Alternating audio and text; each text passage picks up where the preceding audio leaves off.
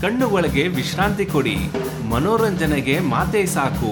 ಕಾಲ್ಪನಿಕ ಕಥೆಗಳನ್ನು ಹೇಳುವ ಆಡಿಯೋ ಮೂವಿ ಪಾಡ್ಕಾಸ್ಟ್ ಇದುವೇ. ಸ್ಟೋರೀಸ್ ಫಾರ್ ದ ಇಯರ್ಸ್ ಹೊಸ ಕತೆ ಪ್ರತಿ ತಿಂಗಳು. ನೀವು ನಿಮ್ಮ ಕಾರನ್ನ ಒಂದು ಮರದ ಕೆಳಗೆ ನಿಲ್ಲಿಸಿ ಹೋಗಿರ್ತೀರಾ ಮತ್ತೆ ಬಂದು ನೋಡೋಷ್ಟರಲ್ಲಿ ಕಾರಿನ ಮೇಲೆ ಹಕ್ಕಿ ಹಿಕ್ಕೆಗಳು. ಮರದ ಮೇಲೆ ಹಕ್ಕಿಗಳು ಹಾಗೆ ಕುಳಿತಿರ್ತವೆ. ನೀವೇನು ಮಾಡ್ತೀರಾ? ಕೋಪಗೊಂಡ ಒಬ್ಬ ಮನುಷ್ಯ ಮಾಡಿದ್ದೇನು ಗೊತ್ತಾ? ಅದಾದ ಮೇಲೆ ಅವನ ಗತಿ ಏನಾಯಿತು ಗೊತ್ತಾ? ಕೇಳಿ ಒಂದು ರೋಮಾಂಚಕರ ಕತೆ, ಈ ಕಾಗೆಯ ಪ್ರತೀಕಾರ.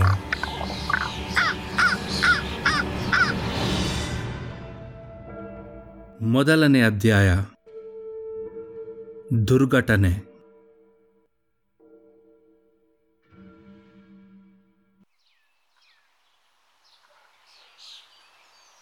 ಅದೊಂದು ಮಂಜು ಕವಿದ ಮುಂಜಾನೆ.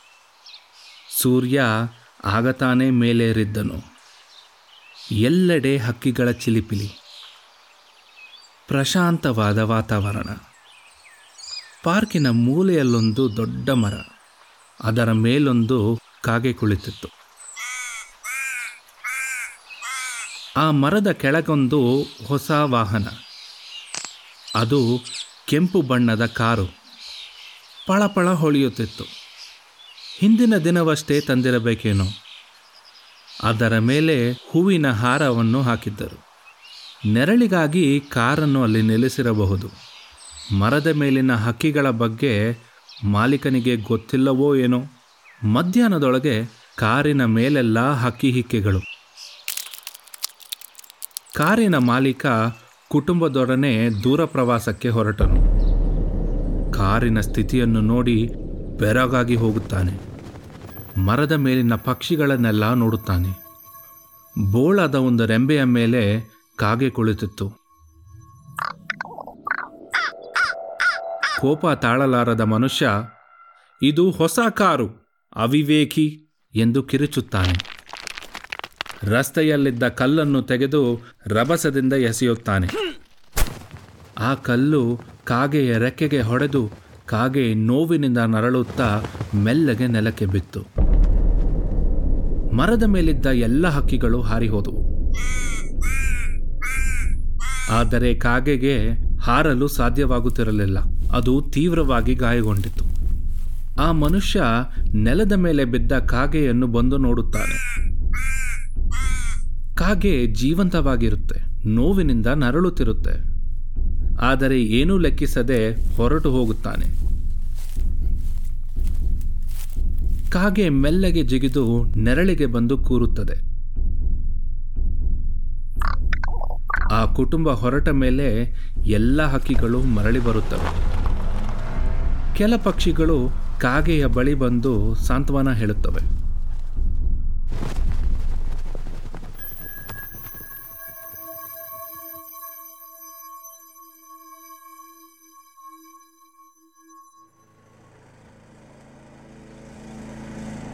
ಆ ಮನುಷ್ಯ ಕಾರನ್ನು ತೊಳೆಸಿ ತನ್ನ ಪ್ರಯಾಣವನ್ನು ಮುಂದುವರೆಸಿದ್ದನು. ಅಲ್ಲಿಂದ ಹತ್ತಿರದ ಪ್ರವಾಸಿ ತಾಣಕ್ಕೆ ಹೋಗಿ ನಡೆದ ಘಟನೆಯೆಲ್ಲವನ್ನು ಮರೆತು ಕುಟುಂಬದೊಡನೆ ಸಂತೋಷವಾಗಿ ಕಾಲ ಕಳೆದನು.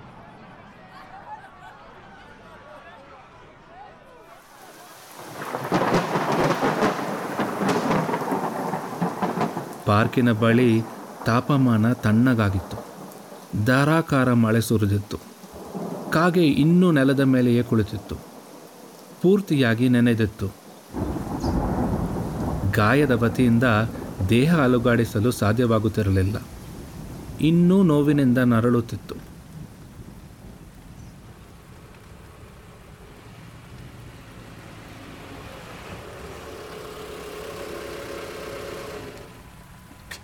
ಆ ಕುಟುಂಬ ಮರಳಿ ಬರುವಷ್ಟರಲ್ಲಿ ರಾತ್ರಿ ಆಗಿತ್ತು.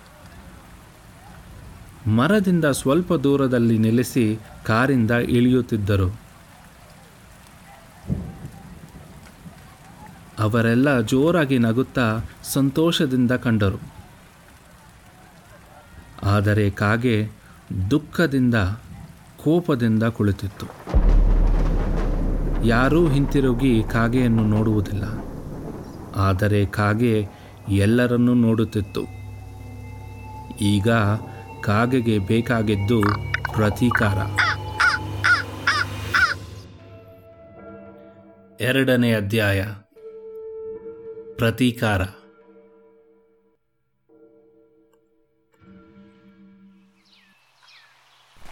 ಮುಂದಿನ ದಿನ ಸೋಮವಾರ. ಆ ಮನುಷ್ಯ ಸಮಯಕ್ಕೆ ಸರಿಯಾಗಿ ಕೆಲಸಕ್ಕೆ ಹೊರಟಿರುತ್ತಾನೆ. ಅವನಲ್ಲಿ ಏನೋ ಉತ್ಸಾಹ. ಅವನ ಹೊಸ ಕಾರನ್ನು ಆಫೀಸ್ನಲ್ಲಿನ ಗೆಳೆಯರಿಗೆ ತೋರಿಸುವ ಹಂಬಲ. ಕಾರ್ನ ಬಳಿ ಬಂದು ನೋಡಿದರೆ ಆಶ್ಚರ್ಯಕರ ದೃಶ್ಯವೊಂದು ಕಾಯುತ್ತಿತ್ತು. ಕಾಗೆ ಸ್ವಲ್ಪ ಚೇತರಿಸಿಕೊಂಡಿತ್ತು. ಕಷ್ಟವಾದರೂ ಪ್ರಯತ್ನಿಸಿ ಕಾರಿನ ಮೇಲೆ ಕುಳಿತು ಆ ಮನುಷ್ಯ ಬರುವ ದಾರಿಯನ್ನು ಕಾದಿತ್ತು.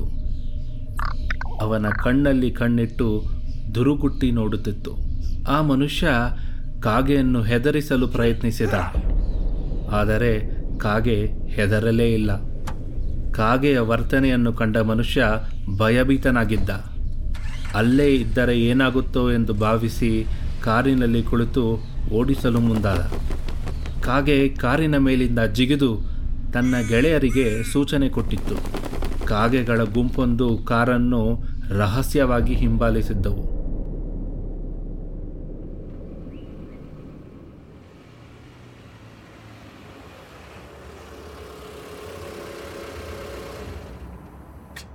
ಆ ಮನುಷ್ಯ ಅವಸರದಲ್ಲಿ ಏನೂ ಗಮನಿಸಿರೋದಿಲ್ಲ. ಆಫೀಸ್ನ ಪಾರ್ಕಿಂಗ್ ಲಾಟ್ನಲ್ಲಿ ಕಾರನ್ನು ನಿಲ್ಲಿಸಿ ತನ್ನ ದಿನಚರಿ ಕೆಲಸಗಳಲ್ಲಿ ತೊಡಗಿರುತ್ತಾನೆ.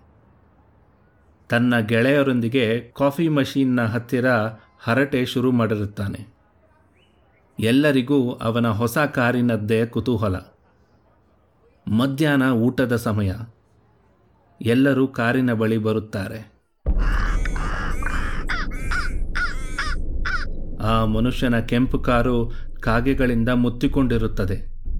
ಕಾರಿನ ಮೇಲೆಲ್ಲ ಮತ್ತೆ ಹಕ್ಕಿ ಹಿಕ್ಕೆಗಳು. ಹಾಗೂ ಕಸಕಡ್ಡಿಗಳಿಂದ ಗೂಡು ಕಟ್ಟುವ ಕೆಲಸ ಶುರುವಾಗಿತ್ತು. ಆ ಮನುಷ್ಯನಿಗೆ ಸಹಿಸಲಾರದ ಅವಮಾನ. ಆತನ ಗೆಳೆಯರು ಅವನ ಮೇಲೆ ಹಾಸ್ಯ ಮಾಡುತ್ತಾರೆ. ಅಲ್ಲಪ್ಪ, ಪಾರ್ಕಿಂಗ್ ಲಾಟ್ನಲ್ಲಿ ಇಷ್ಟೊಂದು ಕಾರ್ಗಳಿದ್ರೂ ಈ ಕಾಗೆಗಳಿಗೆ ನಿನ್ನ ಹೊಸ ಕಾರೇ ಬೇಕಿತ್ತು ಯಾಕೋ ಎಂದು ಒಬ್ಬ ಗೆಳೆಯ ಹೇಳುತ್ತಾನೆ. ಆ ಮನುಷ್ಯ ಹಿಂದಿನ ದಿನ ನಡೆದ ಘಟನೆಗಳನ್ನು ವಿವರಿಸುತ್ತಾನೆ. ಕೆಲವರು ಮೂಢನಂಬಿಕೆಗಳಿಗೆ ಹೆದರಿ ಹೊರಟು ಹೋಗುತ್ತಾರೆ. ಇನ್ನು ಕೆಲವರು ಆ ಮನುಷ್ಯನ ಬೆಂಬಲಕ್ಕೆ ನಿಲ್ಲುತ್ತಾರೆ. ಎಲ್ಲರೂ ಆ ಹಕ್ಕಿಗಳ ಗುಂಪನ್ನು ಚದರಿಸಿದರೆ ಒಂದು ಹಕ್ಕಿ ಮಾತ್ರ ಅಲ್ಲೇ ಕುಳಿತಿರುತ್ತದೆ. ಆ ಮನುಷ್ಯ ಭಯದಿಂದ ಇದು ಅದೇ ಇರಬೇಕು ಅಂತ ಹೇಳುತ್ತಾನೆ. ಕೈಗೆ ಸಿಕ್ಕ ವಸ್ತುಗಳನ್ನು ಹಿಡಿದು ಹೊಡೆಯಲು ಮುಂದಾಗುತ್ತಾರೆ ಅವನ ಗೆಳೆಯರು. ಕಾರಿನಿಂದ ದೂರ ಹೋದರೂ ಹತ್ತಿರದಲ್ಲೇ ಕುಳಿತಿರುತ್ತೆ ಆ ಕಾಗೆ. ಹೆದರದೆ ಎಲ್ಲರನ್ನೂ ದುರುಗುಟ್ಟಿ ನೋಡುತ್ತಿರುತ್ತದೆ ಇಲ್ಲಿಂದ ಹೋಗೋಣ ಬನ್ನಿ ಎಂದ ಮನುಷ್ಯ ತನ್ನ ಗೆಳೆಯರೊಂದಿಗೆ ಕಾರ್ ವಾಶ್ಗೆ ಹೋಗುತ್ತಾನೆ.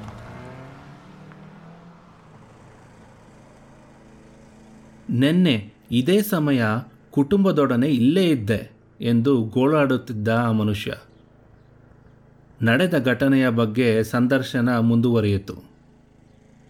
ಆ ಮನುಷ್ಯ ಪಶ್ಚಾತ್ತಾಪವಿಲ್ಲದೆ ತನ್ನ ವರ್ತನೆಯನ್ನು ಸಮರ್ಥಿಸಿಕೊಳ್ಳುತ್ತಿದ್ದ. ಕಾಗೆ ಕಾರ್ ವಾಶ್ನ ಒಂದು ಮೂಲೆಯಲ್ಲಿ ಕುಳಿತು ಅವರ ಮಾತುಗಳನ್ನು ಕೇಳುತ್ತಿತ್ತು.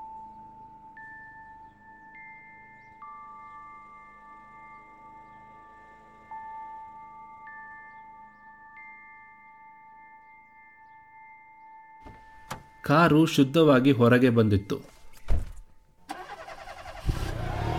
ಎಲ್ಲರೂ ಉತ್ಸಾಹಗೊಂಡು ಕಾರನ್ನು ಖಾಲಿ ಹೆದ್ದಾರಿಗೆ ತೆಗೆದುಕೊಂಡು ಹೋದರು. ಕಾರಿನ ಸಾಮರ್ಥ್ಯತೆ ಪರೀಕ್ಷಿಸಲು ಮುಂದಾಗಿ ಗಂಟೆಗೆ ನೂರ ಅರವತ್ತು ಕಿಲೋಮೀಟರ್ ವೇಗದಲ್ಲಿ ಓಡಿಸುತ್ತಿದ್ದರು.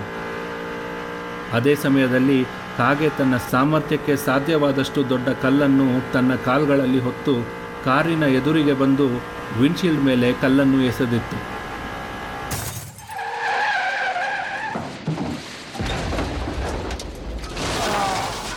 ಅಚಾನಕ್ಕಾಗಿ ಕಾರ್ನ ವಿಂಡ್ಶೀಲ್ಡ್ ಚೂರು ಚೂರಾಗಿ ಹೋಗಿತ್ತು. ನಿಯಂತ್ರಣ ತಪ್ಪಿದ ಮನುಷ್ಯ ಅತಿ ವೇಗದಲ್ಲಿ ಬ್ಯಾರಿಯರ್ಗೆ ಡಿಕ್ಕಿ ಹೊಡೆದು ಕಾರನ್ನು ತಲೆ ಕೆಳಗೆ ನಿಲ್ಲಿಸಿದ್ದ. ಎಲ್ಲರೂ ಆಶ್ಚರ್ಯಚಕಿತರಾಗಿದ್ದರು. ಏನಾಯ್ತೆಂದು ಯಾರಿಗೂ ಗೊತ್ತಿರಲಿಲ್ಲ. ಹೊಸ ಕಾರಿನ ಸೀಟ್ ಬೆಲ್ಟ್ ಎಲ್ಲರನ್ನು ತಲೆ ಕೆಳಗೆ ಬಿಗಿಯಾಗಿ ಹಿಡಿದು ಕೂರಿಸಿತ್ತು. ಕಾಗೆ ಒಡೆದು ಹೋದ ಕಿಟಕಿಯ ಬಳಿ ಬಂದು ಆ ಮನುಷ್ಯನನ್ನು ನೋಡುತ್ತಿತ್ತು. ಈಗಲೂ ಆ ಮನುಷ್ಯನ ಕಣ್ಣಲ್ಲಿ ಕೋಪ ಇತ್ತೇ ಹೊರತು ಪಶ್ಚಾತ್ತಾಪ ಕಾಣಲಿಲ್ಲ. ಸ್ವಲ್ಪ ಮಟ್ಟಿಗೆ ಪ್ರತೀಕಾರ ಸಾಧಿಸಿಕೊಂಡ ಕಾಗೆ ಅಲ್ಲಿಂದ ಹಾರಿಹೋಯಿತು.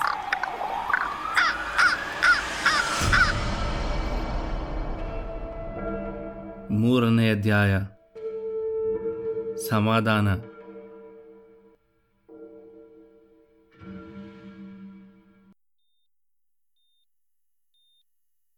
ಘಟನೆ ನಡೆದು ಮೂರು ತಿಂಗಳಾಗಿತ್ತು. ಆ ಮನುಷ್ಯ ಇನ್ನೂ ಆಸ್ಪತ್ರೆಯಲ್ಲೇ ಇದ್ದ. ಅವನ ಕಾಲು ಮುರಿದು ಇನ್ನೂ ಚೇತರಿಸಿಕೊಳ್ಳುತ್ತಿದ್ದ. ಅವನ ಕಾರಿಗೆ ರಿಪೇರ್ ಮಾಡಲಾಗದಷ್ಟು ಹಾನಿಯಾಗಿತ್ತು. ಅವನು ಇನ್ಶೂರೆನ್ಸ್ ಕ್ಲೇಮ್ ಮಾಡುವುದರಲ್ಲಿ ತೊಡಗಿದ್ದ. ಅದು ಕಷ್ಟದ ಕೆಲಸವಾಗಿತ್ತು. ಅಪಘಾತದ ಸ್ವಲ್ಪ ಸಮಯದ ಮೊದಲು ಅವರು ಕಾರನ್ನು ವೇಗವಾಗಿ ಚಲಿಸುವುದನ್ನು ಹೈವೇನ ಒಂದು ಕ್ಯಾಮರಾ ಸೆರೆ ಹಿಡಿದಿತ್ತು ಅಪರಿಚಿತ ವ್ಯಕ್ತಿಯೊಬ್ಬರು ಅವನನ್ನು ನೋಡಲು ಬರುತ್ತಾರೆ. ನಮಸ್ಕಾರ, ನೀವ್ಯಾರು? ಎಂದು ಆ ಮನುಷ್ಯ ಪ್ರಶ್ನೆ ಮಾಡುತ್ತಾನೆ. ನಾನು ಯಾರು ಅಂತ ನಿನಗೆ ಗೊತ್ತಿಲ್ಲ ಮಗು, ಆದರೆ ನೀನು ಯಾರು? ನೀ ಯಾಕೆ ಇಲ್ಲಿಗೆ ಬಂದೆ ಅಂತ ನನಗೆ ಚೆನ್ನಾಗಿ ಗೊತ್ತು, ಎಂದು ಆ ಯೋಗಿ ಪ್ರತಿಕ್ರಿಯಿಸುತ್ತಾರೆ. ಆ ಮನುಷ್ಯ ಆಶ್ಚರ್ಯದಿಂದ ನೋಡುತ್ತಾ ಇರ್ತಾನೆ. ನೀನು ನನ್ನ ಗೆಳೆಯನನ್ನು ನೋಡಬೇಕು ಎಂದು ಕಿಟಕಿಯ ಕಡೆ ಕೈ ಮಾಡುತ್ತಾ ಆ ಯೋಗಿ ಹೇಳುತ್ತಾರೆ. ನೋಡ ನೋಡುತ್ತಲೇ ಕಿಟಕಿಯಿಂದ ಒಂದು ಕಾಗೆ ಹಾರಿ ಒಳಗೆ ಬಂದು ಹಾಸಿಗೆ ಮೇಲೆ ಕೂರುತ್ತದೆ. ಹೆದರಬೇಡ, ನಾವು ಸುಮ್ಮನೆ ಮಾತನಾಡೋದಕ್ಕೆ ಮಾತ್ರ ಬಂದೆವು ಎಂದು ಆ ಯೋಗಿ ಹೇಳುತ್ತಾರೆ. ನಾನಿದೆಲ್ಲ ಮುಗಿದೋದ ಕತೆ ಅಂತ ಅನ್ಕೊಂಡಿದ್ದೆ ಎಂದು ಆ ಮನುಷ್ಯ ಭಯದಿಂದ ಹೇಳುತ್ತಾನೆ. ನೀನು ಕಾಗೆಯನ್ನು ಕ್ಷಮೆ ಕೇಳುವವರೆಗೂ ಇದು ಮುಗಿಯೋದಿಲ್ಲ. ನೀನು ಮಾಡಿದ್ದು ತಪ್ಪು ಅಂತ ನಿನಗಿನ್ನ ಅನಿಸಿಲ್ಲ. ಅವನಿಗೆ ನಿನ್ನ ಕಣ್ಣಲ್ಲೇ ಉತ್ತರ ಸಿಕ್ಕಿದೆ. ಯಾಕೆ? ನೀನು ಮಾಡಿದ್ದು ತಪ್ಪಲ್ಲವೇ ಎಂದು ಆ ಯೋಗಿ ಪ್ರಶ್ನಿಸುತ್ತಾರೆ. ನೋಡಿ, ನಾನು ಕೋಪದಿಂದ ಇದ್ದೆ. ಅದು ಹೊಸ ಕಾರು. ಬೆಳಗ್ಗೆ ಬಂದು ನೋಡುವಷ್ಟರಲ್ಲಿ ಕೊಳೆಯಾಗಿತ್ತು. ನಾನು ಏನು ಮಾಡಬೇಕಿತ್ತು? ಆ ಯೋಗಿ ಅವನ ಉತ್ತರವನ್ನು ಒಪ್ಪದೆ ತಲೆ ಆಡಿಸುತ್ತಾ ಹೇಳಿದರು. ಹಾಗಾದರೆ ಅದು ಯಾರ ತಪ್ಪು? ಮರ ಪಕ್ಷಿಗಳದು. ಮರದ ಕೆಳಗೆ ನಿಲ್ಲಿಸಿದ್ದು ನಿನ್ನ ತಪ್ಪು. ಹೊಸ ಕಾರ ಮಟ್ಟಿಗೆ ನೀನು ಮಾಡಿದ್ದು ಸರಿ ಹೋಗೋದಿಲ್ಲ. ಅದೆಲ್ಲ ಇರಲಿ. ಈ ವಿಷಯ ಇಷ್ಟು ದೂರ ಹೋಗಿದ್ದಕ್ಕೆ ಬಲವಾದ ಕಾರಣ ಒಂದಿದೆ. ಅದು ಆ ಘಟನೆಗೆ ನಿನ್ನ ಪ್ರತಿಕ್ರಿಯೆ. ನೀನು ಮಾಡಿದ ತಪ್ಪಿಗೆ ಸಹಾಯ ಮಾಡದಿದ್ದರೆ ಇರಲಿ, ಕನಿಷ್ಠ ಕ್ಷಮೆ ಕೇಳಿದ್ದರೂ ಮುಗಿದಿರೋದು. ಆ ಪಕ್ಷಿ ಹಾರಿ ಬಂದು ಆ ಮನುಷ್ಯನ ಮೇಲೆ ಕೂರುತ್ತದೆ.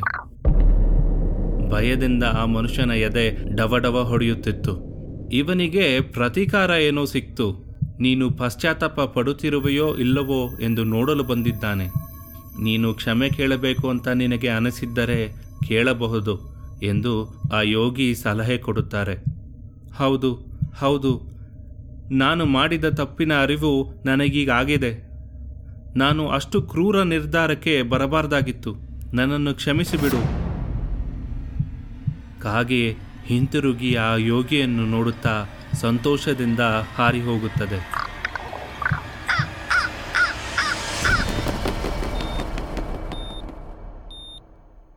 ಈಗ ಎಲ್ಲ ಮುಗಿದಿದೆ.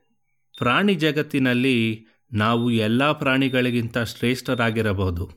ಆದರೆ ನಾವು ಈ ಭೂಮಿಯಲ್ಲಿ ಎಲ್ಲ ಪ್ರಾಣಿಗಳ ಜೊತೆ ಕೂಡಿ ಬಾಳಬೇಕು. ಆ ಪ್ರಾಣಿಗಳಿಗೆ ಸೇರಿದ ಎಷ್ಟೋ ವಿಷಯ ನಾವು ಕೇಳದೆ ಪಡ್ಕೊಂಡಿದ್ದೀವಿ. ಈ ಭೂಮಿಯ ಮೇಲೆ ಬಾಳುವ ಹಕ್ಕು ಅವರಿಗೂ ಅಷ್ಟೇ ಇದೆ. ಆ ಪ್ರಾಣಿಗಳೆಲ್ಲ ಒಂದುಗೂಡಿ ಹೋರಾಟಕ್ಕೆ ಎಳೆದರೆ ನಾವು ಶರಣಾಗುವುದು ಅನಿವಾರ್ಯ. ನೀನು ಬೇಗ ಚೇತರಿಸಿಕೊಳ್ಳಬೇಕೆಂದು ನಾನು ಹಾರೈಸುತ್ತೇನೆ ಎಂದು ಹೇಳಿ ಆ ಯೋಗಿ ಹೊರಡುತ್ತಾರೆ.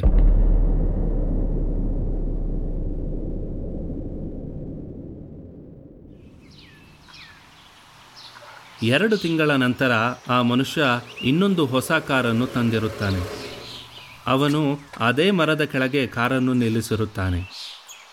ಆದರೆ ಈ ಸಲ ಆ ಕಾರಿಗೆ ಒಂದು car cover ಹಾಕಿರುತ್ತಾನೆ.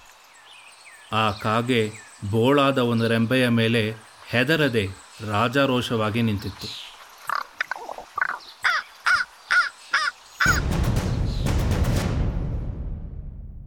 Stories for the ಇಯರ್ಸ್ನ ಈ ಎಪಿಸೋಡ್ ಅನ್ನು ಕೇಳಿದ್ದಕ್ಕೆ ಧನ್ಯವಾದ.